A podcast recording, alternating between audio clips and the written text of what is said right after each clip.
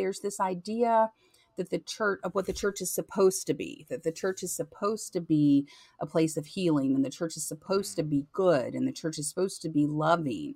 And when someone experiences the exact opposite of that it really can mess with your mind of going is it me or is it something else or what is love or who is god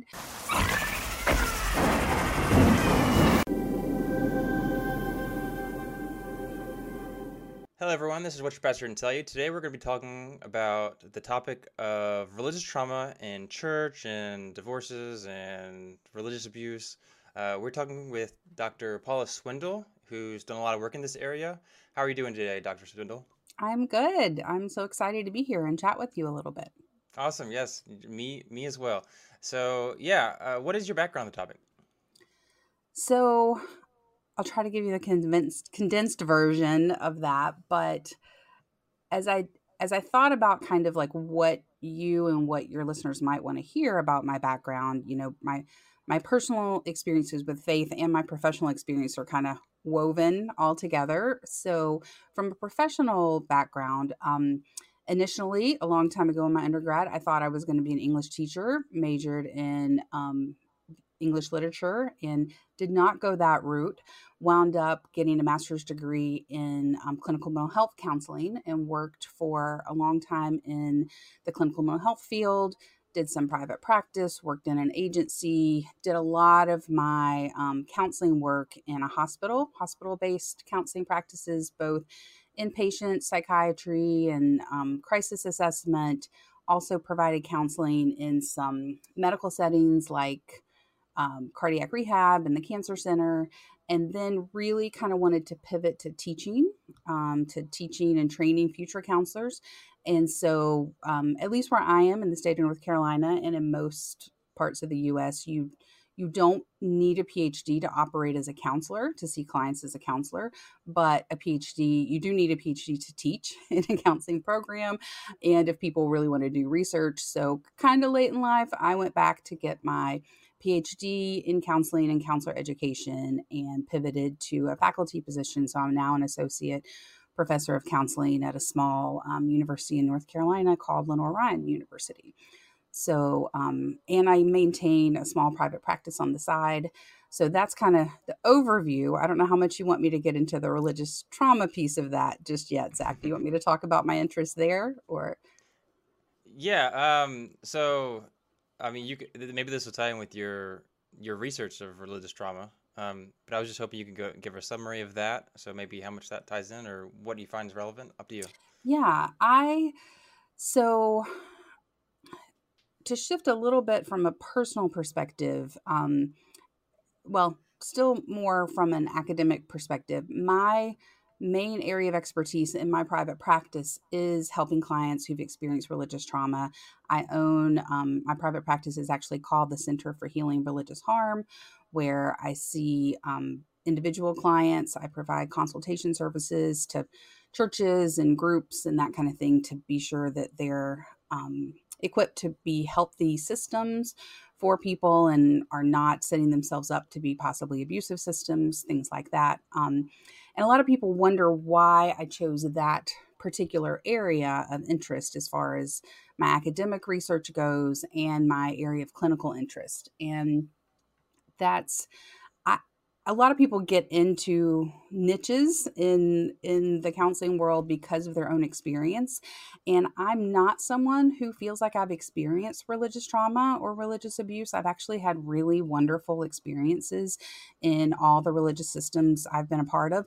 I do um, identify as a christian. That is the foundation of my life and i've had mostly really positive experiences. And one of the things that i've realized in my counseling work and, and i named all those different settings because in all those different settings i encounter people from all walks of life having a lot of different religious experiences but i heard experiences of harm from religious systems over and over and over again. Um, and as a counselor you're supposed to remain as neutral as possible. But I noticed personally when I would hear those experiences from my clients, I would feel the need to, I, I, would want to, I wouldn't do it, but I would want to defend God. I would want to say something like, not all churches are that way, not all Christians are that way. And, and I'm primarily speaking on abuse in the Christian church because that's been my experience I live in North Carolina in the Bible Belt. It's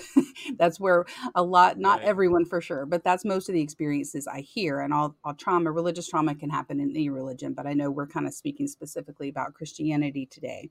So, so being a reflective counselor, which is what we're supposed to do as counselors. We're supposed to kind of notice the stuff that comes up for us. And so I would notice those things. And but that's not my role as a counselor to defend God or to speak up about those things. So um so when I returned to school to get my PhD and pivot to teaching, you have to write a dissertation, which is basically doing a research study and then spending many years on one topic and they say to do it on something you're really passionate about and i had found that this was something I was really passionate about personally, um, as well as professionally, really wanting to help counselors be equipped to treat religious trauma in the counseling world. So, so that's a little bit about how I got into the research, and my professional life has continued on that. I, I co-host a podcast um, called Sacred Intersections with my pastor, where I talk about the mental health piece and she talks about the theological piece, and um, just wrote a book for counselors on um, treating survivors of um, religious abuse. So, so that's become the pathway of what I've really wanted to focus on in my professional work. Um, as for what I've learned, from and i want to be sure i come back to your question zach. What what was there any particular piece you wanted me to talk about or just speak more generally? Uh just a general overview of like you know your research and okay. then yeah. um specifically tell to, to like what you pe- think people would find value in.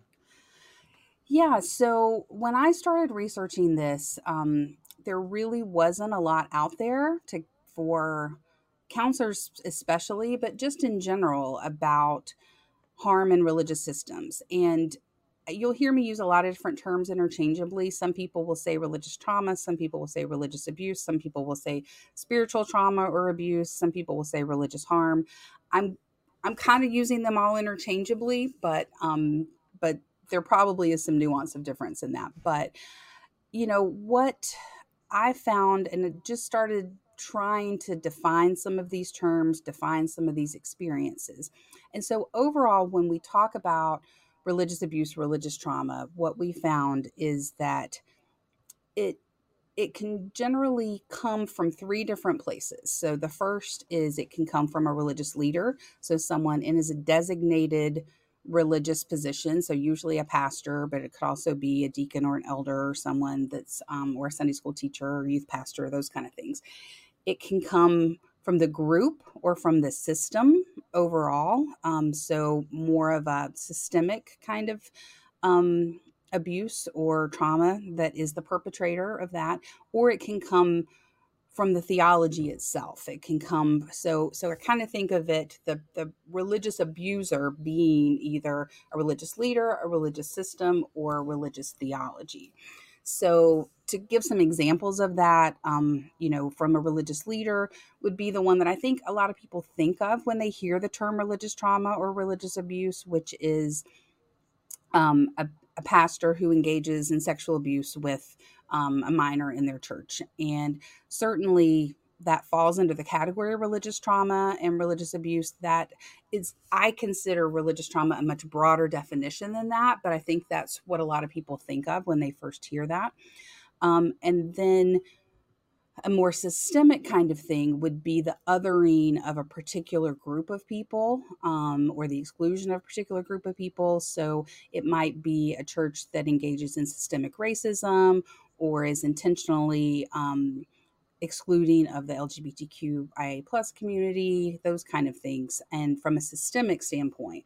And then the theology piece can be when the theology itself is used to justify abuse. So it might be an abusive husband who um, says, who uses theology to justify abusing his wife physically or parents who engage in child abuse of their children and say they're doing it because God tells them to do it, those kind of things. Um, but th- so instances of abuse can fall into more than one category. It can fall into multiple categories. It can actually fall into all three, or just two, or just one of those. So, those are kind of the three main over categories. And then my research has identified several common experiences that people who've experienced religious trauma might have. Um, one being a lot of the clients that I work with and a lot of the people who participated in my study talked about feeling um, feelings of betrayal um, so mm. strong and that can come from a lot of places they talk about being betrayed by the church by their friends in the church that they thought were their church family they might be betrayed by god um, they might feel that God has betrayed them. They might feel like they've been betrayed by their own beliefs. They might feel betrayed by their family if their family chooses um, a religious system over a relationship with them. So, those were some common experiences. A lot of dynamics of power and control are at play in religious trauma and religious abuse. Um, a lot of systems that are high control systems and that are very hierarchical um, are tend to be places that are more breeding grounds for abusive systems than systems that allow questions the systems that you know can are not threatened by questions are not threatened by things like thoughts of deconstruction and you know asking questions about why we've always done things a certain way those kind of things. Um, so systems that tend to allow people to talk about things of course are going to be less likely to hide things and abuse abuse lives in the dark. Abuse needs a, a system that will allow it to be hidden. Um, so so that's those and abuse of any kind always has power dynamics at play but when you say god is on my side or god told me to do this or god told me to tell you that there's if you believe in god there's so much power in that and so mm. um, so understanding how the sacred my dissertation was actually called a twisting of the sacred um, to notice how the sacred can just get really twisted. Um, so those are some themes. I, I could talk a long time but i'll i'll let i'll jump in, i'll stop and see exactly what you want to hear. But the other thing that was a common theme was this idea of rules being more important than people um, that that a rule that a church had or a rule around a certain interpretation of scripture being more important than an actual person which if i just jump out of my counselor role and researcher role and into my you know my identity as a christian is mm. so much the opposite of how i understand jesus and you know that jesus was all about um, relationships and you know the rule said don't heal on the Sabbath. And Jesus is like, this is a person. So I'm going to, you know, engage with this relationship. So, how a lot of people might experience religious trauma are things like a woman who's told that the rule that she stays married is more important than her safety within an abusive marriage, you know, um, or that her husband is the better Christian because he wants to stay married, even though um, she feels like if she stays married, she might lose her life those kind of things. So, so this idea of being devalued and dehumanized in that um, the individual doesn't matter because the rule is what actually matters is another theme that I saw. So I could talk a long time, but let me just stop and see anything sure. coming up for you that you want to hear more about. Or you know, I appreciate you, you summarizing that. Um, that's very helpful. Uh, we're, we're, gonna have to come back to a lot of that. Uh, so sure. Um, yeah. So like, what would you say are like I mean, you know, you have in your research you have like what your clients have said and um, you know you've got like you know a lot of this research is just like the groundwork as far as like religious trauma and all that because there's just nothing out there but right. um, what would you say as like as as from a i guess practical practical standpoint a counseling perspective like what would you say are the outcomes of like you've learned of that like you said oh wow like i never thought of it like that you know as far as what i think is important for clients to hear is um, i think some of the stuff that has been healing has there's a few different things but first of all that this was harmful to for someone to have their story heard and to have their to have what happens so often when abuse happens within a religious Mm. system is the voice gets silenced or the voice Mm. can get buried. And so for someone to have it validated to them that this should Mm. not have happened, um, you know, is can be really, really powerful. And that sounds Mm. really obvious, you know, to those of us who who maybe haven't experienced it. But what happens in an abusive situation is someone often their their self-worth is continually undermined their trust in themselves and their ability to trust their own feelings about um, themselves and right and wrong and what should be happening is just eroded away so often Mm. so it's can be really healing for someone to say like the the church should not have treated you that way or that was abusive or that sounds like that was traumatic some of the participants in my study my initial study for my dissertation um, which is several years ago now but talked about having a counselor who named it as trauma being so healing for them because no one had named it as trauma before. And, Mm. you know, I talked about betrayal, but there's this idea that the church of what the church is supposed to be, that the church is supposed to be a place of healing and the church is supposed to Mm. be good and the church is supposed to be loving. And when someone experiences the exact opposite of that, it really can mess with your mind of going, is it me or is it something else or what is love or who is Mm. God? And so kind of having this validated of what happened to you is not what was supposed to happen to you, you know, that it's not okay. So just having someone see and name something as traumatic when you've experienced abuse and trauma um, is often the first step in in people being able to to move on in the healing process. Hmm.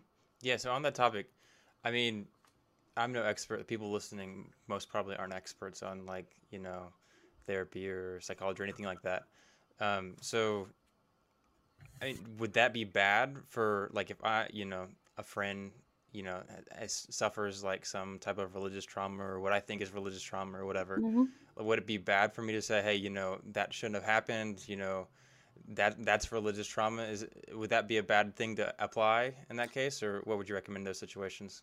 So I, I think that so often when we see someone in pain, a friend or a, a church member or someone else, Mhm. we see someone in pain, our first instinct is to rush in and fix it and to try to say Yeah. something that's going to make them feel better. Yeah. So I would say the first thing to do would kind of be like ask them what they need. You know, Mm. what acknowledge the pain, show some empathy. So something around that sounds incredibly painful. And I, I if it's I don't think it would be wrong to say yes, that shouldn't have happened or that that sounds traumatic. Mhm. I'm always careful about labeling things for people if they haven't labeled it for themselves, but to Mm. offer something about like that sounds really traumatic. That sounds like um, something that would be considered abusive. Those kind of things. I think that that could be really helpful in um, and especially for someone within that religious system to be able to name it is really Mm. helpful. Like that is a big part of why I do the work that I do. You know, as a counselor, it's not my role to speak for God, speak for Christ, speak for the church. You know. I I have count I have clients who um, were in religious systems and they've completely left faith altogether. I have clients who have deconstructed and are reconstructing and and um, wanting to stay within a faith community and those kind of things. And as a counselor, it's not my job to have an agenda of any kind Mhm. but as a as a christian and that being kind of my underlying identity it is really important to me that when someone represents jesus in a way that is harmful in a way that is abusive for me to be able to as someone within that system be willing to criticize that system and be willing to examine that system and say that is not the jesus that i follow Hmm. Yeah, yeah, I really appreciate that. Um, you mentioned the idea, which, which that's like super helpful for sure, is uh, when someone's like going through something to, you know, you know, just like sympathize with them. Is that's I found that in in my experience really helpful. But I've always wondered like, why is it that when we first go to immediately try to fix something, like you know, from our point of thing, is like, hey, you know, we if we fix it, then they won't feel that way anymore. Mm. Uh, so why why do you think that, from your point of view, or maybe, I mean, if you've ever thought about this, uh, but why do you think that people or humans in general just have a difficult time with the idea of just like other people just wanting to fix everything instead of just like providing sympathy? Yeah, that's a great question. That's a great. It, it's a it's a question that shows up a lot of times when people are in pain, and the people who love them and support them want to stop that pain, want to be mm. there for them, and want to support them, and can wind up doing more harm than good, right. even with the best of intentions, because some of it comes from as a society we're just not comfortable with pain you know we're we we it's it's hard to be around someone who is hurting especially you know when we love them of course we're going to hurt with them. And so mm-hmm. what can happen is we'll rush to help them get over the pain which can send the message of you can't you're, you're not allowed to have pain. You're not allowed to hurt. You know, or i can't handle your pain and that's something we really don't want to send that message. So when we rush to fix it it can come across as dismissive of the hurt and the trauma. So um, it doesn't mean that we don't want people to feel better. This is actually something, as a counseling professor, that I have to spend a lot of time with my students, helping them understand that yes, we got into this profession because we want to help people feel better, but before we can help them feel better, we have to acknowledge the pain. We have to be willing to sit with the pain and honor that and honor that mm-hmm. experience. Because um, one of my favorite quotes is people begin to heal when they feel heard. And so if we rush to fix, they might not really feel heard in their pain. They um, are they get the message of you need to move on so I can be comfortable being around you versus something like um, I can tell this is really hard for you and I want to be here for you in your pain or this is I wish I knew what to do to make it feel better but I don't so I'm just going to be here with you so be that takes such courage to be able to sit with someone when they're pain versus saying versus kind of like, oh, it's not that bad. That winds up feeling really dismissive of someone's experience. Mm. Um, the the example I think of often around religious harm um, is a lot of times that we do this with grief, you know, and and Christians do this with grief when someone has lost someone and grief is just palpable, it's so close and it hurts so much. We engage in what is often called spiritual bypass, which means that we you want to say, "Oh, you shouldn't grieve, they're in heaven." You know, you can so it's being willing to hold two things. So you can believe someone's in heaven and you can know that it's sad that they're not with us on earth mm. anymore and and that it's very painful to have lost them in that way so, um, so sometimes, and that's usually coming from a place of good intention of wanting to help them feel better, mm-hmm. but it can wind up being really dismissive of the deep pain that people are feeling. Hmm. And you can't rush through that. Yeah, and I would assume that a lot of times when you're, a lot of the people that are struggling with these things are already dealing with like self doubt and lack of confidence and all like that. And so when you come to them saying, "Hey, you know, you shouldn't feel that way basically then that's that that def- makes a ton of sense why a lot of people would feel that way among other reasons um, yeah so thank you for that uh, so um, yeah uh, in one of your past interviews on the context of religious trauma surrounding divorces you mentioned how being and and this was almost like kind of out of left field like i didn't expect anyone to say this and, and when you were talking about it but you mentioned how being a man often gets special treatment uh, a lot of times in churches specifically. Can you talk about why you think that? In addition can you talk about some of examples of when this can happen? Um yeah i'm not I don't remember exactly what the context was that you might sure. have heard. Was that on one of my podcasts that you heard yeah. me talking about yeah. that? Okay. So, I mean, that sounds like something I would say. So, of course, if you heard it, I said it. So, you know, I think there's a lot of reasons. I was probably, I may have been, I'm, again, I'm not exactly sure the context, but my dissertation study wound up being all women who participated in my study. Um, and I did for the researchers, for the research nerds out there, I did what's called a, quant- a qualitative study as opposed mm-hmm. to a quantitative study. So, a quantitative study, which I did not do, um, engages a lot of participants to get information um, specific kinds of things and does a lot of statistics around that. A qualitative study has many fewer participants, but goes really deep into their experiences. So I, because there's not a lot of research out there on religious trauma, really wanted to take a deep dive into the experiences. And I left it really wide open about who could participate in my study about just if you hear the term religious abuse and feel like you've experienced that i want to talk to you and hear that experience mm-hmm. wound up only I, I would have loved to have talked to men, but men did they didn't have men who chose to participate in my study. Hmm. And several of my participants were women who were divorced, who who felt like the religious harm that they had experienced was a part of their divorce. And many of them were getting divorced because they were being physically abused by their husbands, hmm. um, often to the point where one of my participants said, I could choose my church or I could choose if I chose my church, I would be choosing to die. Like she really felt like um, the abuse was escalating to the point where she would have been killed by her husband if she had stayed. But the church was telling her she had to stay. So, um, so a lot of Christian churches and a lot of churches who have this rule that you must stay married no matter what, no matter what kind of abuse you're experiencing, no matter um, what is happening in your marriage. Um, are systems that tend to be rather patriarchal systems and a lot of the and so much more power and control lies with men in those systems. So there's just kind of an inherent power dynamic that the man's voice is going to be listened to above a woman's voice, that the man's voice is going to be given more um, authority and credence and um, what he has to say is more important.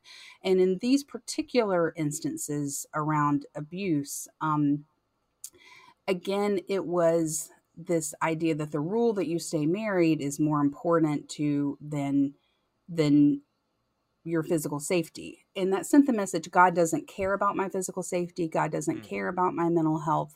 Mm. Um, but those voices were were diminished. So any system that has a hierarchy that says that somebody's voice matters more than someone else is gonna um, that's a system that is likely to lend itself to abusive systems.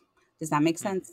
Yeah, sure. So could you possibly give us an example of like like maybe a clear notion where someone specifically or you think that someone being a man and affected the church's decision to listen to the man rather than the woman? So I think in this instance, so one of my participants, I remember saying she had been raised in this church. This church was her family. She felt really like this th- this church was very meaningful to her and her husband was only going to this church because of her and then she felt like the church wound up choosing him because he said he wanted to stay married.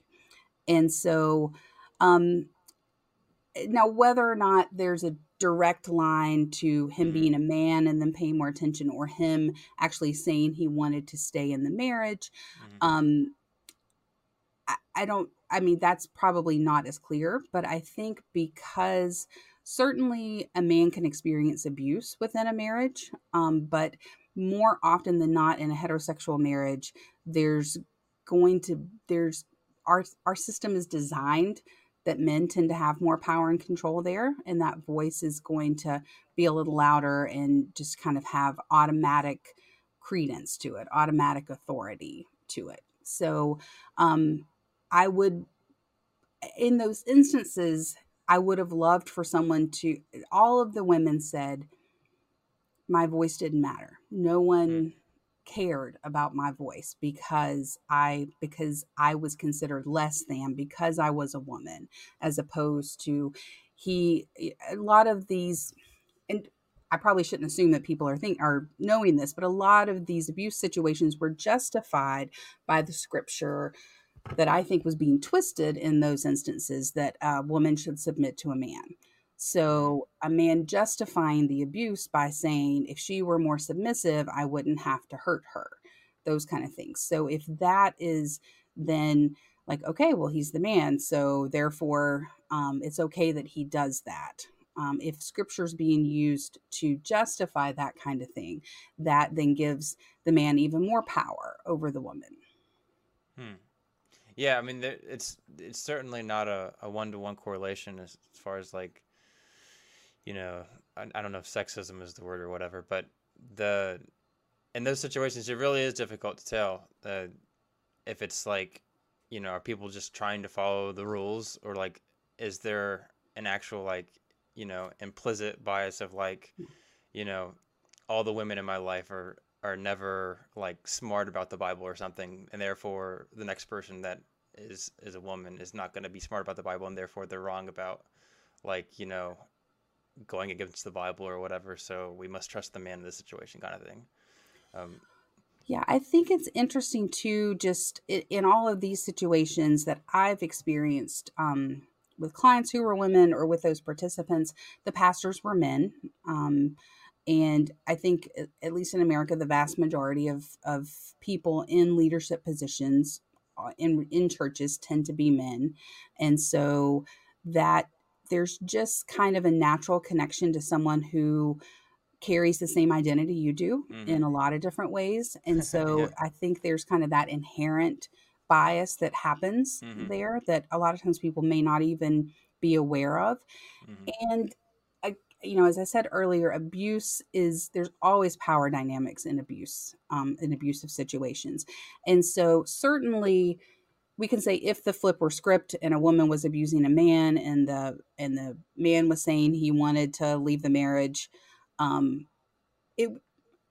I'm honestly having, I, I know it happens and I don't want to dismiss that it might happen, but it's just, I think it's important to name that so often, especially in heterosexual relationships, that the abuse is by and large um, from the man towards the woman. So I think that's part of why it's important to name that dynamic as well. Um, it certainly can happen the opposite direction, but power in those systems so often lies more with the man. Hmm. Yeah, really fascinating.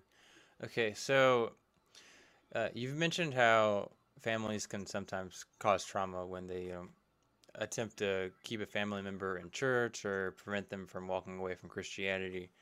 Can you talk a little bit about how that can happen? Um, so at, when you're saying family members try to make someone stay in a religious mm-hmm. system, mm-hmm. that that I've said that can cause trauma, those kind of mm-hmm. things. Yeah, yeah. Okay. I mean, so that's like super vague, of course. Um, but and there's sometimes like systemic things where like a family member's like you know you talked about like the jehovah's witness or whatever where they like completely shun all of their family. Sure.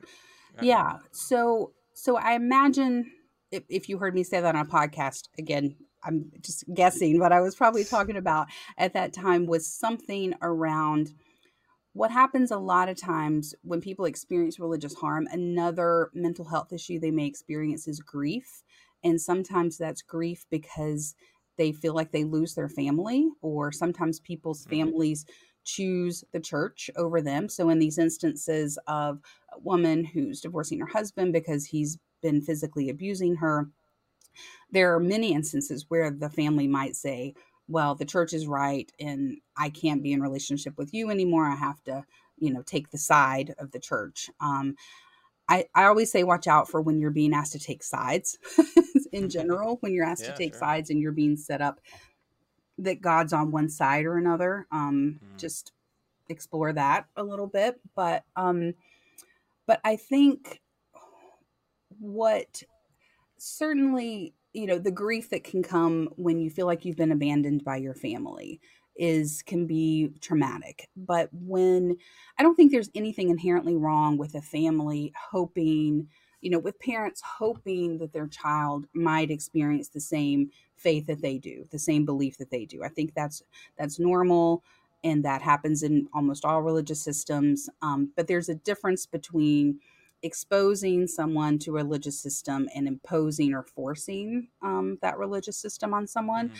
So I would say a lot of it again comes down to kind of power and control when someone's trying to control someone's um, experience within their own faith or their own religious system when things are being um, imposed on people as opposed to being allowed to stay in relationship with someone even if you have some different beliefs than they do. Hmm. Yeah, yeah, and there's there's a lot of stuff that gets into that. Um, I'm gonna assume you have people like almost like you know, if you're a parent and your child, you know, is having doubts or whatever, it's like, shoot, I was I must have been a bad parent, and you're having all these doubts, and you're getting defensive about that, and and of course, I would assume you have like, um, yeah, I don't know. Um, so, I mean, what what would you recommend for someone that does someone have does have someone that is like a family member's like you know doubting or you know leaving the faith or whatever i mean you know like um there almost there's sometimes a worry of like you know the person even if it's a family member like almost being a bad influence on you because they're not a christian anymore or whatever mm. um, mm-hmm. I, I, mean how, how do you uh, how would you recommend going about all that yeah so there's i think there's there's a continuum here of of systems as well you know um so so there are some systems that would be considered cults, kind of on the far mm-hmm. end of the harm perspective. And mm-hmm. then there's systems that are still just kind of high control systems. Yeah. And then there are systems that are a little more open to um to kind of like we're here, we'd love for you to be a part of this, but you know, you can have a life outside of the religious system as well. Mm-hmm. And um and so uh, when I talk about I'm going down a little side road, but I'm going to come back to your question. So when I talk about that I study and treat religious trauma, a lot of people say, "Oh, you treat ex-cult members or you, you know, you work with cults." And I'm like, "Well, yes, I can, but I actually look for stuff more in the mainstream religious systems as well. But certainly within those those really extreme systems that do fall on that end of the continuum that we would consider cults, where they are high control, where you're not allowed interaction outside of the religious system where you're not allowed reaction um, you know interactions with people. And so leaving the faith inherently means leaving your family because they're going to stay in that system. And so so that's a, probably a little different dynamic than what i think you're asking about just maybe when parents have a child who is questioning or is doubting some things or exploring some other religions or those kind of things. Um, sure. So I, from a counseling standpoint, what I would say is forcing someone to do some, and of course this is developmental. You know, like when you're when your kid's five years old, they don't get a choice if they go to church or not, if that's where you're going. you know, your kid's going to church with you. But as um, as the kid grows up and develops some independence and is able to to think about things uh, in a more layered and um, developmentally appropriate way I, tend to think that questions are good that that um, every time i and i certainly have gone through my fair share of um, dark nights of the soul as far as my faith goes and doubts and have um, and when i do that it hasn't been helpful to have people say well you just got to believe. What's been helpful for me is to have people who say who get curious about it and who want to talk about it and who allow space for those questions and mm-hmm. who don't try to give simple trite answers who say if you're answering if you're asking questions you're still engaged in that so that's good and i think that if we have a secure faith, we're not threatened by questions. If we have a secure faith, we're not threatened by someone we love going off and exploring something else. Um, you know, we trust them to do what they need to for them, and um, and it may wind up being really different than what we believe. And mm-hmm. if but if we exclude them and say, "Well, I can't be a part of your life if you believe something else," that almost always then that's going to create this dynamic of, well, that faith was more important than I am, so I don't want anything to do with that faith. It could create Mm. that dynamic Wow. um, there. So it doesn't usually accomplish, you know, ultimatums don't usually accomplish what people hope to accomplish. Wow, that's that's really interesting. Yeah. Um, something Dr. Slade and I talked about was that a lot of the times the things that we're trying to get people to stay into Christianity is often the things that push people away. Um, Yeah. And yeah, and this this idea of that we have to have certainty in order for something to be um important or something to be meaningful mhm. i think can it just it starts feeding into that need to control someone else so um so i think if if if god can trust us to kind of um you know that that quote by tolkien that not all who wander are lost that if we can trust people in their wandering um that it's not about necessarily them coming to what we consider the right place, which is where we are, but allowing them to come to where and trusting God. If you believe in God, to trust God where God's going to take them. Yeah, so on the long lines, along the lines of questioning, when I think of like, you know, the typical, I guess stereotypical super fundamentalist church or whatever of like no questions, no doubting at all. Um, you said something earlier that made it like kind of click, and I wonder if there's an association there of, Yeah. uh, you know, you have pastors that are often seen as like not as God, but like always right, never wrong. Yes. And, and I've always wondered, like, how does someone ever come to that conclusion? Because it's like, of course, they're human; they make mistakes. I mean, scholars make mistakes all the time. Nonetheless, you're pastor down the street that has a maybe a bachelor's education. So, like, why would we ever put him on such a pedestal?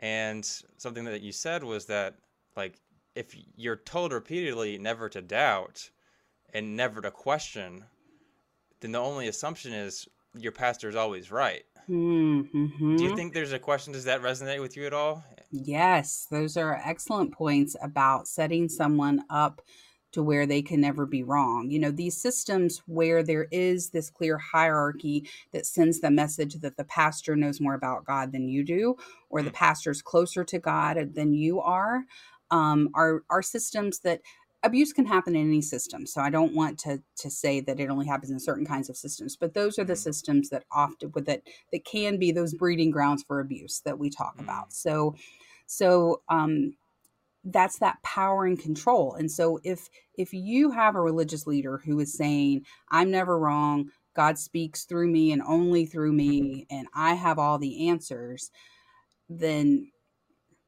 just use a lot of caution in that system because that sets up this dynamic to where you can never question and they can always play what we call the guard the god card. You know they can Mm. always say well god's on my side.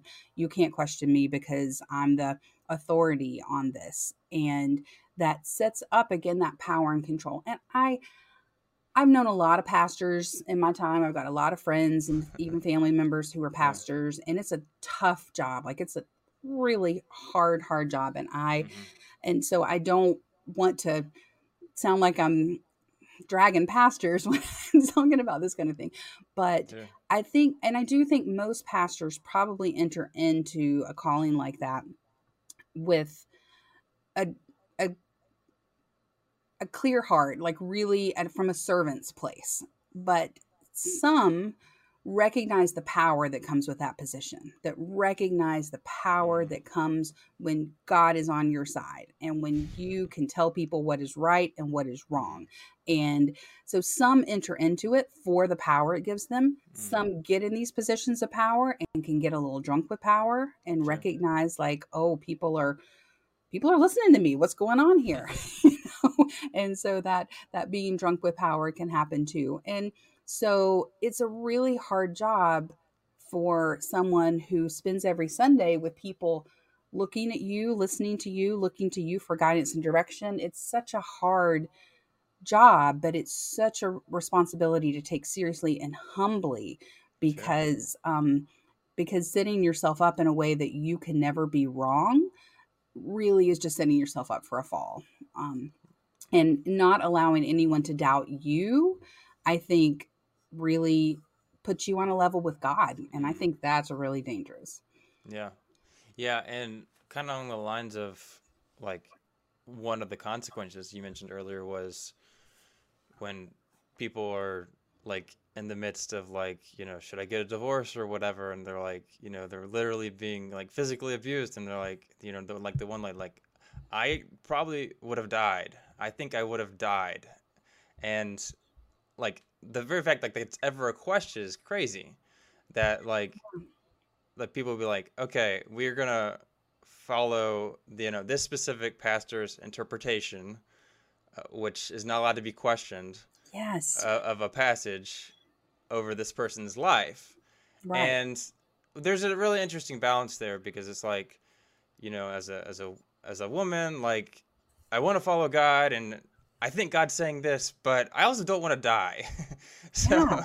so so you know in that situation you know and it's no wonder that people someone like that's going to be like okay well obviously god never said that and therefore it's all wrong or something like that yeah. but uh, um and think about so, on mm, that zach that Sure. That if you've been raised in that system where you're not supposed to question that pastor mm-hmm. who says you must stay, and now all of a sudden you feel like your life's in danger, but it's so ingrained in you that yeah. you're not allowed to question and you're not allowed to leave. How I mean, you're already dealing with abuse, but now you're you've got this existential spiritual crisis mm-hmm. of am I disobeying God if I do this? And having to decide to disobey God or preserve my life. Like, no religious leader should ever put someone in that kind of position. That's a mm. clear abuse of power, I believe. Mm, yeah. So, in that regards, I mean, how? I mean, I don't, you, I don't think you claim to be like any kind of theologian or whatever, but maybe you do. But I just spent a lot um, of time in church. But yeah, um, I mean, how do you recommend going about that? Because it's like from a Christian standpoint, it's like, hey, you know, I think that's what the Bible says. And none of that, you know, pastors have to like be willing to stand by the Bible. But then if, how do you, how do you balance that with the idea of like physical abuse and trauma and religious trauma and all that? Like what do you think about all that?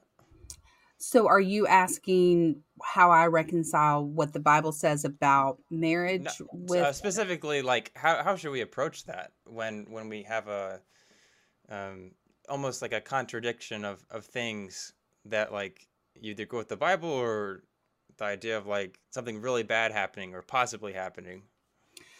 Well, I think a lot of that, yeah, comes down to how you interpret scripture.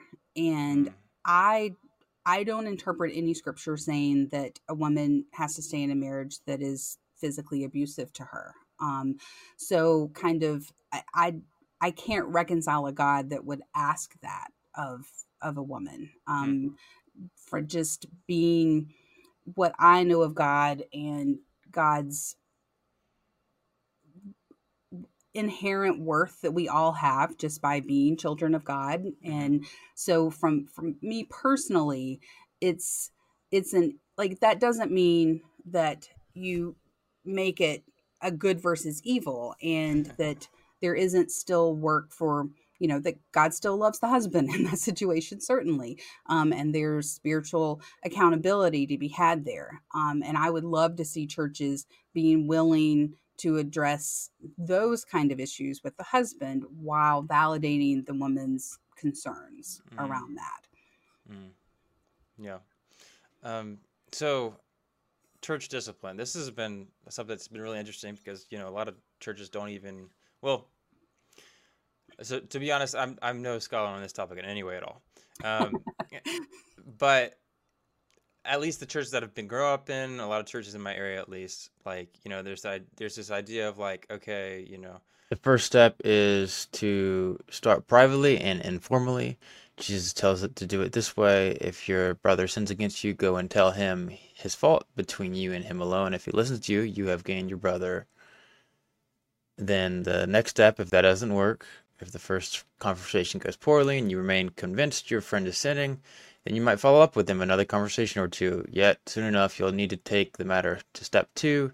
Jesus set it up this way. If he does not listen, take one or two along with you. that every charge may be established by the evidence of two or three witnesses. And then step three, if it's not resolved, Jesus explains if he refuses to listen to them, tell it to the church. The article reads a clear biblical example of this relationship between leaders and the congregation occurs in 1 Corinthians 5. Paul raises the subject a church member sleeping with his father's wife. He tells the church to remove him after declaring that he has already passed judgment on the man himself. Then finally, this brings us to step 4. Once the church has been given sufficient time to pray for an individual and encourage him or her to repentance, the church leaders should raise the matter again Assuming Joe has not repented and continued his lying, the elders must play the part of Paul, expressing their judgment and calling upon the church to make the same. Eh, he says, In my own congregation, that sounds like this. The elders recommend that the congregation remove Joe from membership for unrepentant lying as an act of discipline. This comes as a motion from the elders. If the vote passes, usually two thirds or three fourths is required, but church constitutions vary. The church will treat the person as an outsider. Jesus says, If he refuses to listen even to the church, let him be to you as a Gentile and a tax collector. I, that seems very similar to, I don't know if that actually happened in any of the scenarios of your research, but mm-hmm. what are your thoughts on from a from a counseling perspective of like, is there a good and a bad way to do that? Uh, I mean, it seems like there could be a, an endless amount of terrible ways to do that, and that could end terribly. Yes, there are. so, yes, there are an endless amount of terrible ways to do that. And yes, it has shown up in many clients in my office through the years and in some mm. of the participants in my study, you know, talked about meetings being had about them behind their backs. Um, the the church systems being and when I talk about that second category of abuse that um, these systems being told to what we call break fellowship with them.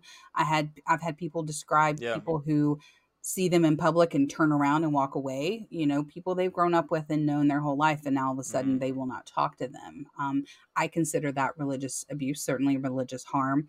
Um, so, church discipline is an interesting kind of theological concept, and certainly every every denomination, every church has different ways that they go about it, if they go about it at all. There are many churches that don't have formal kinds of disciplinary processes mm. as well. But um, what I would say is if the church or even a religious leader has decided that someone is wrong or messing up and that they feel like they need to confront them, I would just take mm. a minute and really explore some motivations. Like what what's going on? Like why is this a big deal? Why are we feeling the need to to discipline this person? Um and is it about power and control? Is it about um, feeling like we're going to lose some control if we don't do this? Um, or is it that we see someone in pain and we want to help someone in pain? And and it might be both of those. But I think some of the work of the community of the church is to be a place, be a sanctuary, be that place that it's supposed to be, um, that where people can be vulnerable, where people can come in their pain and their struggles and be honest about it and receive support and not shame and not mm. punishment. Um, and I just I just think of Jesus eating with sinners you know? I mean that wasn't that wasn't um he didn't go out and and, and, and impose church discipline on people. He sat down and had a meal and yep. you know said let's have a relationship and talk about things. And so so shame is very rarely a motivator um and um expulsion from a system while it can create a lot of trauma is not something that usually makes people change their minds about that kind of thing. So so mm. that's a little bit, but certainly the effects of it of someone experiencing expulsion from a system that they grew up in, that was their village, that was all that they knew, those kind of things. Mm. Um, it is often experienced as very, very harmful and doesn't convey a loving God that wants a relationship with them, usually. Mm. So, you know, I think about the dynamic that I use often with my students when I have a student who's struggling with something or who maybe has an ethics issue that I feel like I need to to address and I have a meeting with them the first thing I'm going to say is what's going on you know help me understand this so to come with that kind of um, as Ted Lasso says, and I believe he was quoting Walt Whitman, kind of be curious, not judgmental. So, you know, if you're going to someone and say, it looks like you're struggling, what's going on? How can we support you? How can we help you? That's so much more, um, I believe, Christ like, but certainly a better experience for someone than coming in with someone pointing their finger saying, you know, you're messing up and you got to stop doing that. Yeah, yeah, no, it's it's interesting because there's two sides to it. It's like I know I'm. Some people will say I know I'm messing up and I just can't help it, or or I struggle with it, or whatever. And there's another side that's like, uh, I you know I just completely don't think it's wrong. And the I don't know if, if both side both situations, if you say hey you're doing something wrong, I don't think that solves either side of those situations. um, and, and that would come back to I think again those issues of power and control of I would rather have someone I would rather say okay then we have different thoughts on that and let's continue to figure out how we can be in community together rather than to try to impose what I think is um, the better interpretation of something around that. Mm-hmm. Yeah. Yeah. And so, it's about trusting mm-hmm. people. It's about trusting God to work in people and about trusting Hmm. people to deal with stuff on their own as well.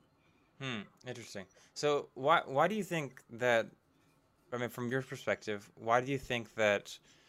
Um, I don't know, just showing people, you know, what the Bible says and and those situations of like, you know, uh, church uh, discipline and all that.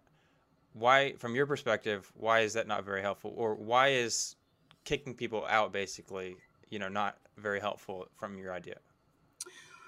Well, I'm I'm coming from the perspective of often being the counselor for that person that's been kicked out, you know, yeah. or being the person who's had scriptures weaponized against them or Mm-hmm. kind of theology in the Bible really used against them as a weapon as opposed to as a as a way to to heal. And so um so I think a lot of that comes down to again how you choose to interpret certain text um, whether you're proof texting certain um, texts to make them mean something that you know that they may or may not mean in context and in the greater picture of the story of god and and his relationship with us throughout um, history so so what i would say would be a better it would be better to go to someone and ask how do you see God working in this situation? You know, how do you interpret the scripture that says this rather than you messed up because scripture says this? So, kind of asking and letting someone do the work without feeling like you have to do the work for them just generates more conversation and trust rather than um, this power dynamic that makes someone bend to someone's will.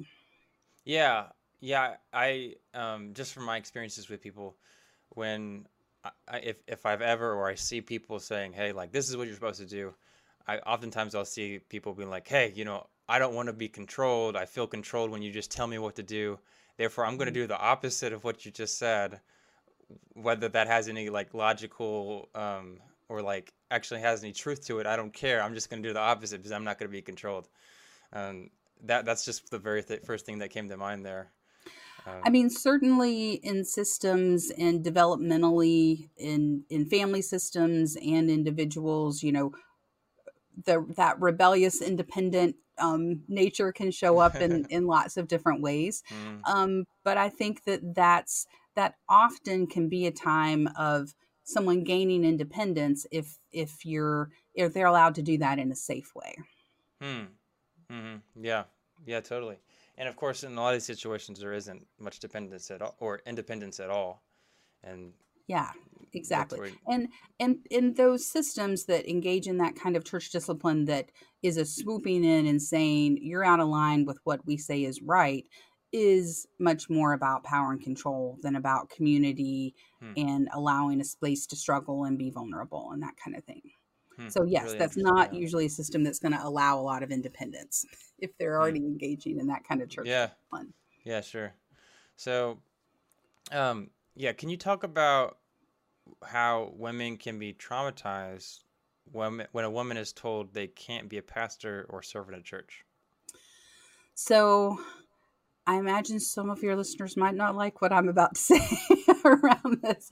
I don't know, but um so in my study there were some women who were in leadership positions who were ministers and they reported the religious trauma being that they were told that yes that they shouldn't be in this position and and i know women in ministry is a is a big topic it, it's a charged topic so I just encourage your listeners to whatever emotion is rising in you now to just take a breath and, and, just kind of try to understand the experience of um, an individual within something like this. So, mm-hmm. so Beverly Green is a, a researcher that I quoted a lot in my dissertation and she uses the phrase legitimized inequality when you use theology to legitimize an inequality or legitimize one identity being more important than another identity especially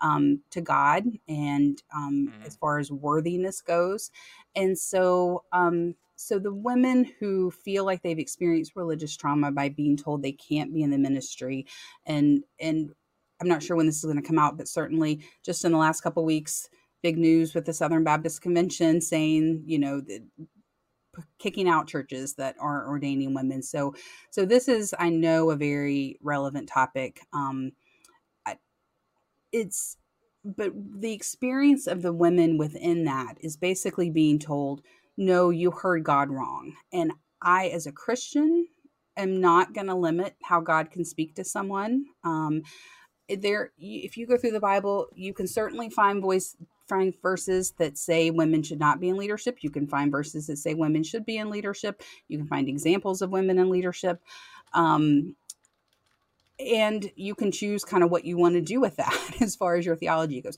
i'm not mm-hmm. here to to impose a theology on someone, but from a counselor perspective, to talk about the mental health impact of women who've been told that they're not good enough or their voice doesn't matter or God can't work through them, um, just is can be incredibly undermining to um, to their feelings of worth, to what they believe their calling is, and what they believe their um, what they've been gifted and talent and um, the talents they've been given. So it's a much bigger issue than that, but that's the first thing that comes yeah. to mind when you ask that question. Yeah.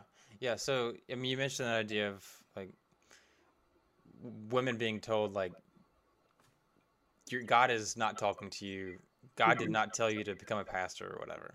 Right. Um, you know, from the perspective of a man, or, you know, typically this might be like a pastor saying this who is a man, and they're like, yeah, I mean, the Bible says it right here that women shouldn't be pastors.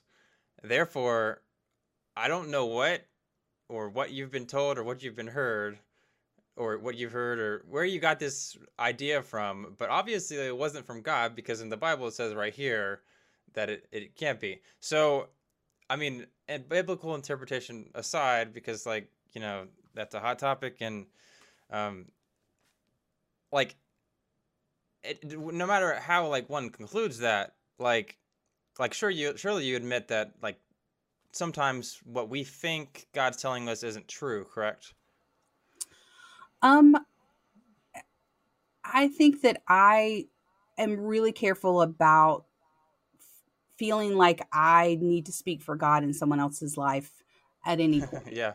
Um, sure. you know, I really feel like I trust God to do that. you know, I trust God. So that's speaking from Paula from a personal standpoint, mm. you know, not um, from the theological standpoint that I mm. believe. Um, and so if a woman were to come to me and say, I believe God is calling me to the ministry, for me to say, oh no, God didn't say that, feels really, really arrogant to me to think that mm. I heard what God said more than what someone else feels like God said. Mm. And um and in that argument certainly, you know, scripture has been used to justify everything throughout history. There are verses yeah. you want to find a verse to justify slavery, you can find it. You want to find a verse to justify women in ministry, you know, there's neither Jew nor Greek or male nor female or any, you know, there's verses that can um say that. There's so if you want to take individual verses, you can find lots of things and you can justify lots of things. And Mm. so I'm always careful when someone says the Bible is clear about this. to me, I worship God. I don't worship the Bible. The Bible points me Mm. to the God that I worship. Um, Mhm. so that's that that's probably more into the controversial theology than than we Yeah, sure. necessarily wanted to be and it's obviously clear like I, I my pastor is a woman i um you know have no i and i Mm. Believe 100% she's called by god to be in that position so so people who put limitations on god always just i just kind of i'm a little cautious around that Mm. if someone has a interesting, different yeah. perspective i'll respect that but i want to but i just always want to use caution around people who are taking on the power of god for themselves saying that i'm right because god Yeah. said this Yeah, no, it's interesting because like almost all these conversations go back to some idea of like some super confidence about like what God is saying or how we're reading the Bible, and of course, there's a thousand reasons to not be overconfident about that, and um, a, a billion different reasons throughout history where people have been wrong, even though they felt like super confident about something like that. right. Um, i know god loves me i that's that's i'm super confident about that. And i know god loves everyone else too. I'm super confident about that. And i'm okay with with being o- with um with letting everybody else sort of figure out the rest of it. Yeah, yeah, for sure. So, um, on the other hand, though, so from the place of a woman who is being told, "Hey, you know, like, I like," it almost, um, it's almost like you know, it, hmm, I'm having struggles putting this into words, but you know, from a woman's standpoint, like when they feel like, "Hey," or woman or man or whatever, you know, God is telling me to do this. And then someone, their favorite pastor, their maybe even their idol in their life or whatever, says, Yeah. "Hey, like, no, God did not tell you to do that." Uh, can you walk us through like why you call that traumatizing? Like, what exactly does that do to a person? Yeah, I I think um I mean this whole idea around gatekeeping God is is one that's really interesting to me. But so I think looking at what a woman experiences when she's told that and again from a from a discussion standpoint, I might say a better question would be why do you think that versus you shouldn't think that Right. so, so that asking rather than telling can always um, lead to more of a conversation than than the imposition but you know i think that when your voice when you are told that you are less than and that is what is often implied with that when there is that legitimized inequality when you're told that your voice is less important when you're told that what you what god is saying to you doesn't matter the toll that it can take on your sense of self-worth on um, on your trust in your own voice and your trust in hearing the voice of god um, you know it and the experiences actually my my pastor and i do a podcast on women in ministry we have a whole episode on this and we Mhm. talked about kind of two different roads of harm that can be experienced the first is women who don't even feel like that's an avenue for them um, kind of that career choice or that calling being shut off and then the experiences of women in the ministry which are often very typical experiences of sexism, but um, having to constantly prove themselves and work harder than a man might have to do in that position. That's kind of the very definition of privilege. Um, you know, the idea of gender privilege, male privilege, race privilege, those kind of things. A lot of people don't under, when they hear the term privilege, they don't necessarily understand what it means to say someone has white Mhm. privilege or someone has um, male privilege. But when someone has male privilege, all it means is there are things that men don't have to think about that women have to think about. Um, you know, a really silly example, not in the religious world, but a really silly example is one time I was driving to the store with my husband. I was driving and I pulled into a parking space um, that was a few rows over from a closer parking space. And he said, Why are you parking over here? There's one right at the door right over there. And I said, Well, I don't want to park right beside that van. which he had not even noticed because as a man, he doesn't have to think about where he parks in a parking lot, you know. And it was so ingrained in me that I have to always pay attention to my surroundings and always pay attention to what might happen and that kind of protection. So that's when we Mm. say privilege, it's just things that he doesn't have to think about. So, like in that episode, my pastor talks about, you know, in the line after church, you know, a lot of times when a man is the pastor, they'll come through and they'll get good sermon or they'll get thoughts or they'll get some feedback on it. And she'll might get things like, oh, your shoes are so cute. Or, you know, people will want to hug her all the time as opposed to how that how a man might experience that. So there's the experience of the call to ministry and being shut down, but also um, kind of the constant difficulty of having to always work a little harder than a man might have to in that same position. Hmm. Yeah, yeah, that's really interesting. So, I mean, hmm, why why do you think that? Like, if if I'm, you know, pretend I'm the the you know the pastor that says, hey, you know, you you can't be uh, a pastor in the church or you can't be a woman pastor. How, if you could maybe just a little bit more detail, just so for the people that didn't get the first time, why would that get translated to you have less worth or your opinion doesn't matter? I think anytime so the so if we think about there's the content of that and then there's the message that's underneath that and the message that's underneath that is you're not you don't matter. You're not as important. You don't god doesn't care about you as much. God doesn't um, want you to speak for god as much. Um, and so that idea of i felt confident in this call but now maybe i didn't. And kind of this whole questioning of am i good enough to do this? Why am i not good enough? Why am i not worthy?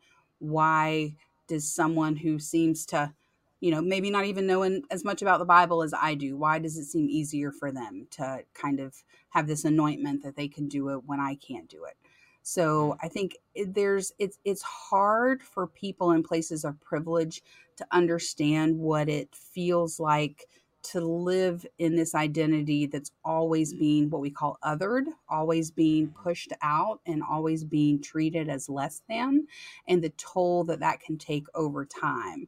Of sometimes that can get internalized, and people start believing that I'm less Mm. than, start believing that I don't matter as much.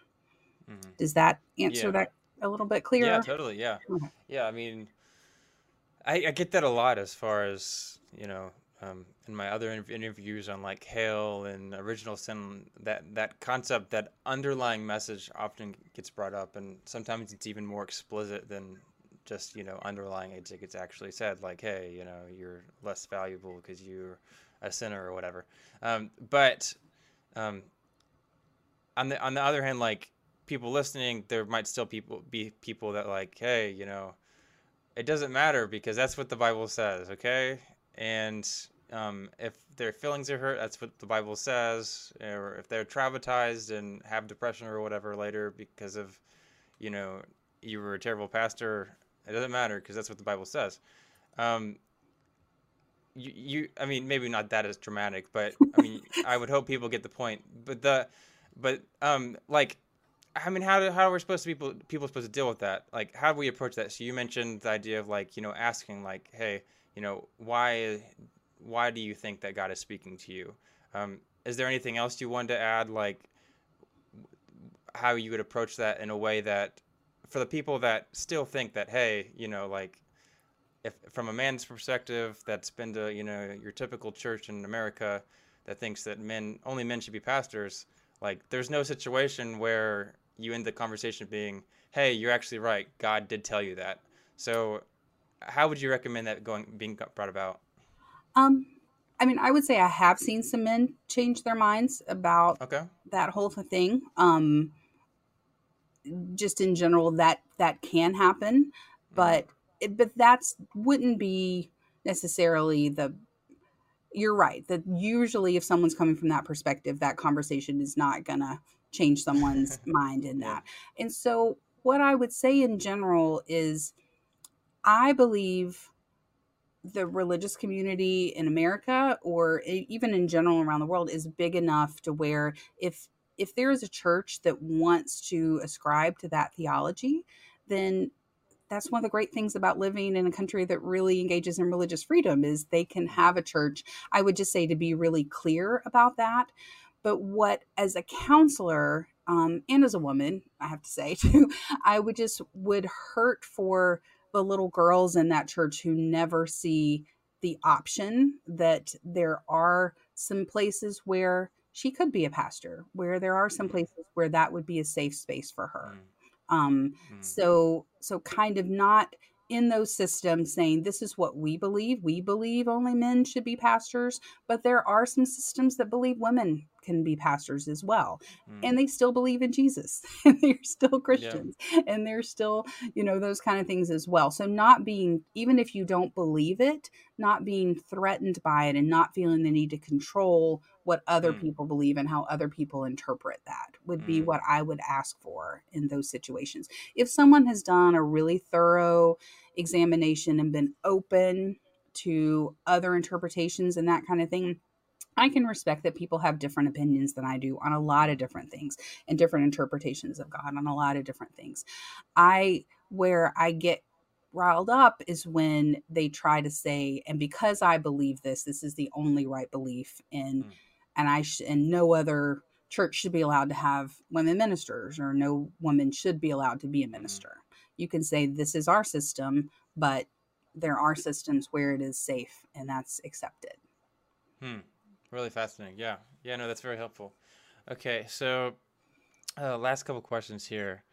Um, as far as you briefly talked about it, but for for all these situations that you research and maybe even some things that you've talked about with um, your clients through your um, your own job and all that, what would you recommend, or what could have or should have been done differently that would have solved a lot of these problems? What could have happened to have prevented that religious trauma? Yeah.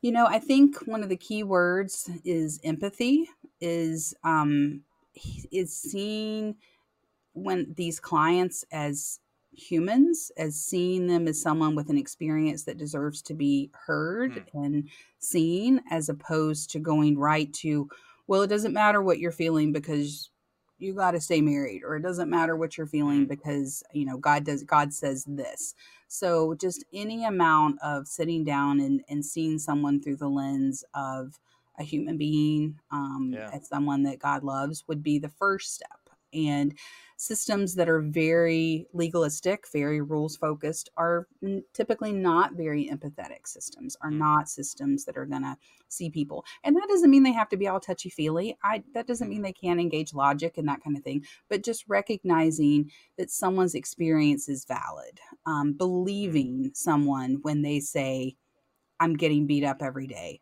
As opposed to, well, he says he's not beating you up every day, so must not be happening. So believing people's experience and having space for that experience. Um, and really, um, religious leadership and religious systems just releasing the need to control and, and impose and look at more how to connect and communicate and love. Hmm. Yeah. Yeah. That's, yeah you know, uh, uh, as as we mentioned a hundred times in this interview, love, empathy, listening. Um, yeah. Yeah, that, that that makes a lot of sense. Yeah.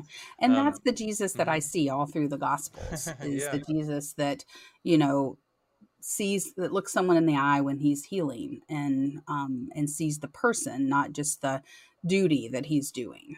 So um, and you know again pastor's job's are really hard i know it's really hard and i don't want to undermine how hard it is to to be with people in their pain and to mm-hmm. deal in systems and deal with a group of people is hard because even in the healthiest systems yeah. there's a lot of um, disagreement and that kind of thing mm-hmm. um, so i really hope pastors also have places where they can be seen and heard and experience empathy and have a safe place for them to mm-hmm. struggle too yeah, so you talked in your dissertation and a lot of your work about the idea of uh, people um, confusing what God was saying with, uh, you know, what other people have heard and di- having issues differentiating that.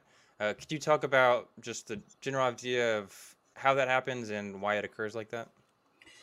Yeah, one of the the themes that came up as well um, was how some people, when they experience religious harm, religious trauma, church hurt, any of those ways that we might label this, that some people really conflate their experiences with the church or with a religious leader or religious system with God. And it's it's not that this pastor abused me, it's that God abused me. Hmm. Um, or this pastor and God abused me.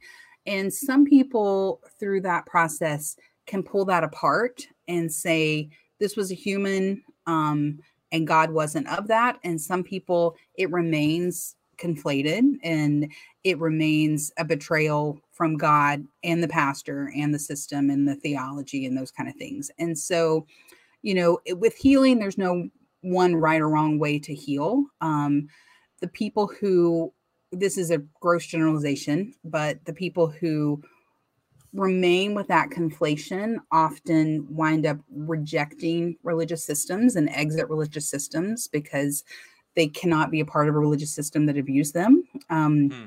And some, and but people who can pull that apart are often people who say, "This was not of God. I still believe in God, um, or not." But I, but oftentimes they will say, "I still believe in God and can find God in a, a healthier religious system." Hmm. Yeah. So, in your um, and you, when you do your you know counseling sessions and all that, you talked about like your goal or you're not supposed to be when and maybe even it's not even helpful to try to talk them out of it. Um, yeah. But at the same time, like, I mean, do you think that's like extremely difficult to do in those situations? Have you ever had that conversation with with one of someone you're counseling? Yeah. So my role as a counselor in that mm-hmm. situation is not to say that one is better than the other like not to to have an agenda that that you need to understand god didn't do this even though i might personally believe that because i don't believe god would do that um, right. but as a counselor i think it is helpful to assess where they are with that to assess what they believe about that because that can impact what would be helpful for them in a healing process mm. so i'm going to respect wherever they are with that and if they are mad at god they can be mad at God. They can be mad at. I mean, I believe that. I think I think God can handle that from a personal perspective, but also from a um, mental health standpoint and from my role as a counselor, mm. it's not my role to say, well, you don't need to be mad at God because that wasn't God. That was a human system, or that was the church. That wasn't God. But knowing that, knowing that they're mad at God, then we can work through that in the way that they want to work through that. Or if someone comes in saying this system really messed me up, but church is important to me or my faith is important to me. And I want to figure out if I want to go back to a different kind of church or find a church that's healthier. Then we can work through that. And that might be the process of pulling that apart for them, pulling mm-hmm. apart what they believe was the pastor, what they believe was God. But it's all in the counseling aspect driven by what the client says they want to do. Yeah, yeah, true. That makes sense. Yeah.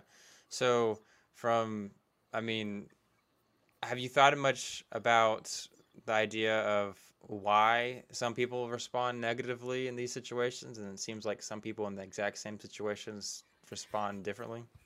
You know, I don't think we have just the with to put my researcher hat on. I got all these hats, mm. got my researcher hat and my counselor hat and my uh, professor hat, teacher hat, yeah. and those kind of things. But from a researcher standpoint, I don't think we have any clear data about what indicates one person is going to have that conflation versus another.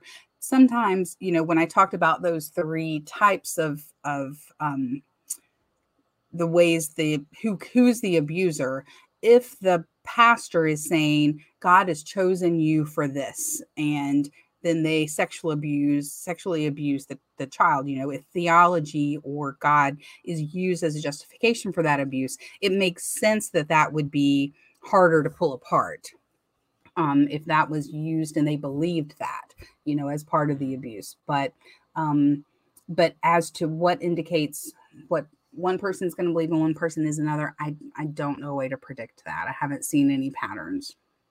Yeah. Mm. Yeah, that, that's a really interesting point because it, I would assume it is really extremely complex. So to expect to pull a pattern out of that would be, I mean, if there is a pattern, it's like there's so many things different going on that it would be difficult to tell from a research research standpoint, at least. Yeah, I think as we get more research around this and as we're able to even name terms and we're able Mm. to have definitions around things, then we'll have more things that we can quantify Mm. and we'll be able to do some of that research. But right now, we're just not there. Yeah. Yeah, that that is really really fascinating. So, um, I'm so sorry. Sure. Uh, uh, just just one last question here. So, and or maybe you can say if if there's anything else you didn't you wanted to mention. Um, from like, you know, we've we've heard the word church hurt, and like, you know, we everyone basically everyone knows someone that like left the faith because they they you know someone to them did something wrong to them at church, and they concluded, hey, you know, all Christians are like that or whatever, therefore God can't be true or something like something along those lines. And I mean, maybe you can walk us what are you, what is your idea of like how people conclude that? Because it just to a lot of people that's not going to make any sense. Uh, so how how can some people go from like someone did something wrong to that must be God that is wrong or doesn't exist or something? You know, I think we do this in a lot of different areas of our life without even realize we're doing something. We have experiences and then we generalize it to the Mm. broader world. You know, we Mm. have an experience um, in one arena and then we think that applies to all these different experiences. So, you know, I think generally speaking, if people have more experiences, then they're aware that there's lots of different ways about thinking about God, lots of different ways about experiencing God, lots of different ways about of of experiencing your pastor, lots of different approaches that a pastor have. But if you've only had one pastor your whole life, and that's been the one representation of God that you've seen, then it makes sense that you think this is how God is. Mm. So I think that part of that is just, you know, near broadening our view and our experiences in general Mm. so that we don't um, have a really narrow understanding of anything of what any experiences are because you know if if you're in kindergarten and you have an awful teacher then you're going to tend to think teachers are awful um, but then you get to first grade and you have a wonderful teacher then it's easier to kind of you know have a lived experience that changes what you thought. It doesn't change that you had an awful experience, but it just adds an additional experience to that. Yeah, well, and y- to even add on to that is if you have three or four or five teachers, which is like, you know, what are the chances of that happening that are abs- they're all terrible. Yeah. But at the same time, like if someone has five teachers that are bad in a row, they're surely going to conclude all teachers are bad. sure. But but like that's not a good example of like how all teachers are. Yeah. And there's a lot, this is a personal kind of thing that I'm Okay. saying. There's a lot of people who have a lot of really bad church experiences. hmm who have a lot of really bad religious experience. I and I know that like, you know, when you're a hammer everything looks like a nail and I'm a counselor who treats religious trauma, so I see religious trauma everywhere. But there's a lot of people who call themselves Christians who are weaponizing scripture and who are um, doing things that in the name of Jesus that I don't agree with. So I think it makes sense why people might have a more generalized idea that religion is bad or that God is bad if that's their only experience, hmm which could happen three or four or five or 10 times. Mm. Yeah, and not only that, but a lot of these topics were someone that's like on the other end of like, you know, the the person that isn't traumatized, like they might be looking at thinking like, "Oh, that's totally normal. That's just what, you know, we got to follow what the Bible says." And they're not looking at it from the perspective of someone that has been traumatized by it, and therefore they don't see all the wrong that's happened. So there might actually be more trauma in the church that they don't see and Yes. therefore that's why they don't conclude that you know churches are all bad compared to someone that's been through the trauma and they see all this trauma, they have a better perspective on it. So, Yeah. and in a lot of ways, like these people that are actually, you know, think that all churches are bad, there might actually be a lot of truth to that that we're just missing. So, yeah, that's interesting. Yeah. I mean, I there's a lot of the church in America with that I don't see a lot of Jesus in, but that's that's a discussion for, for another day.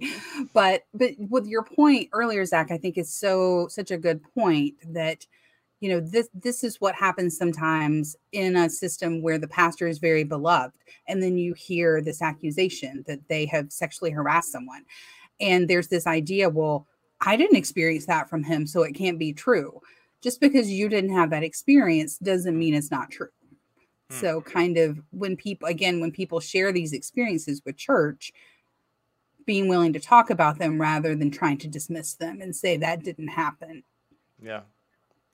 Yeah, that's really, really fascinating. Yeah. Yeah. Yeah, thank you for bringing that up. Um, yeah so on that on that topic, is there any anything else you wanted to mention?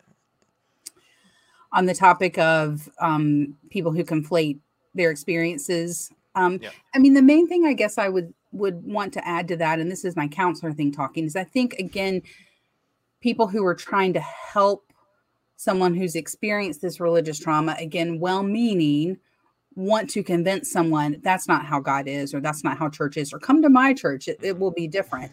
And and that might be true but if someone is not wanting to hear that respect that. Just respect that they might not be it like for them that was how they experienced god.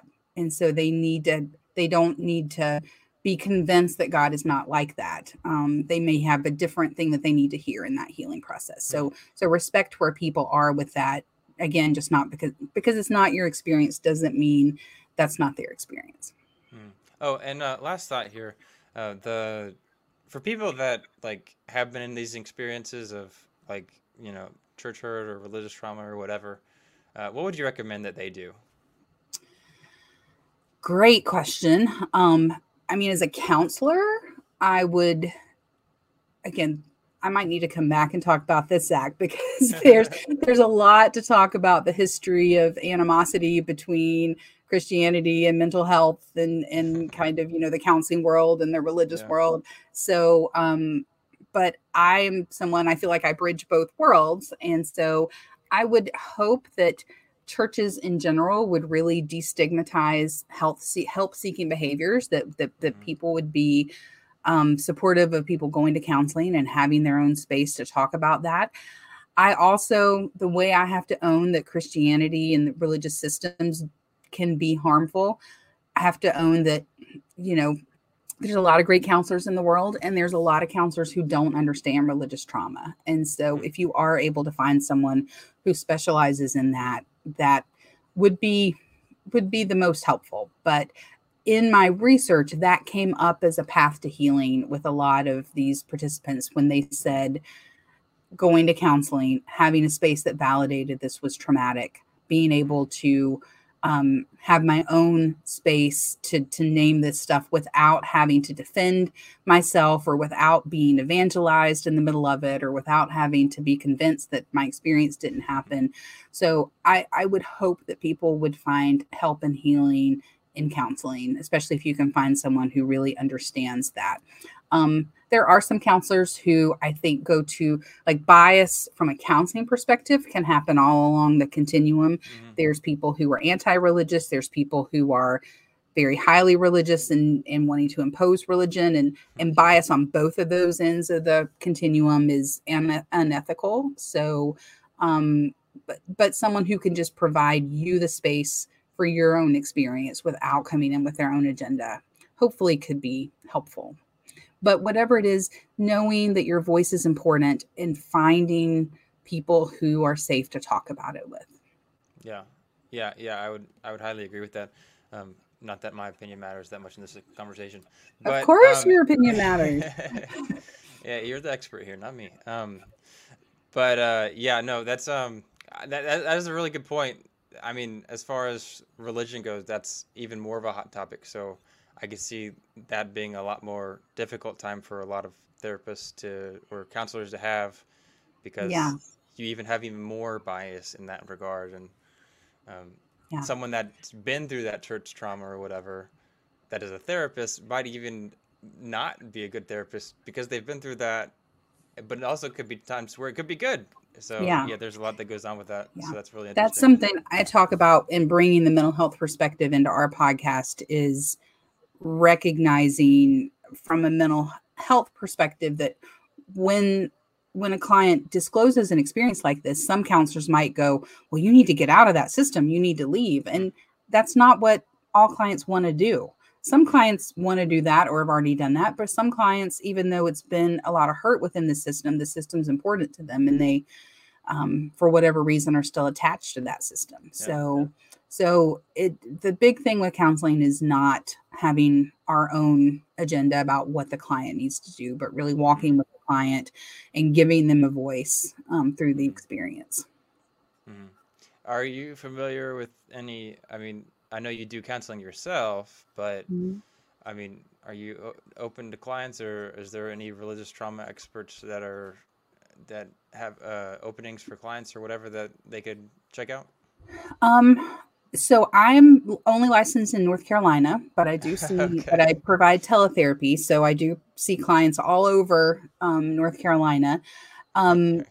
and and unfortunately the way unfortunately or fortunately there's reasons Yeah. for this that that a lot of different counseling licensure boards are are are state mandated. But there are a few databases out there about finding um, someone who specializes in religious trauma. I'm happy for people to reach out to me and i can kind of contact my networks and see if there's anyone in the state where someone is. Um, I am Oh, yeah. limited to having people in in the United States. I'm sure your audience is broader than that, but um, I am limited to understanding that. But but generally speaking, it's just entering some search terms around religious trauma, religious abuse, religious harm, um, spirituality. Someone who specializes in that. Um, Mm. so so those are um, but having a conversation before you start counseling kind of let them know Mm. that this is my issue can you handle it and Mm. hopefully a counselor would be ethical enough to recognize whether they can or not Yeah. Yeah, really good, really good advice there. Yeah, thank you for that. Uh, Yeah. A lot of the times that I've noticed that people struggle with like finding a therapist is, you know, one that's good one and how to do it, and like that can be just a, a burden in itself. yes yes access to mental health in this country is um, something i could talk about a long time some other issues around Yeah. that for sure um, Yeah, it's getting better though. That I've, you know, lots of employers yeah are i think. Yeah. I, I think the stigma around it is decreasing i think that people are a lot more open to reaching out for help and open to things like how medication can be helpful and um, like that's harm i've heard is churches who try to get people to not use medication which can be life-saving for people which can be so helpful so so i think that that stigma is decreasing but there are certainly still some systems that Yep. would be opposed to that Yeah, cool, awesome. All right, well, I really appreciate you coming on here. Um, yeah, everyone, make sure to check out your podcast. Uh, link will be in description. Uh, make sure you check out uh, Dr. Swindle's work here. And um, yeah, any last thoughts before we close out here? Yeah, I just I appreciate the conversation, Zach. You know, I imagine, yeah, we have some different thoughts about things, and I imagine some people are going to be watching this and have some really different thoughts about things. And we say in our podcast eh, how we one of our taglines is we're not trying to make you think like us, we're just trying to make you think in general. Right. And so so I just appreciate the opportunity to talk about it. I from a religious trauma standpoint would just ask people to recognize um, the power of the sacred and to to really try to not weaponize it but to use it in a way that really represents um, the, what you say you believe in Hmm. Yeah, that's really deep. Awesome. yeah, All right, yeah, thank, thanks again. This has been Yeah. awesome. And I, I hope you have a great rest of your night. yeah you too thanks zach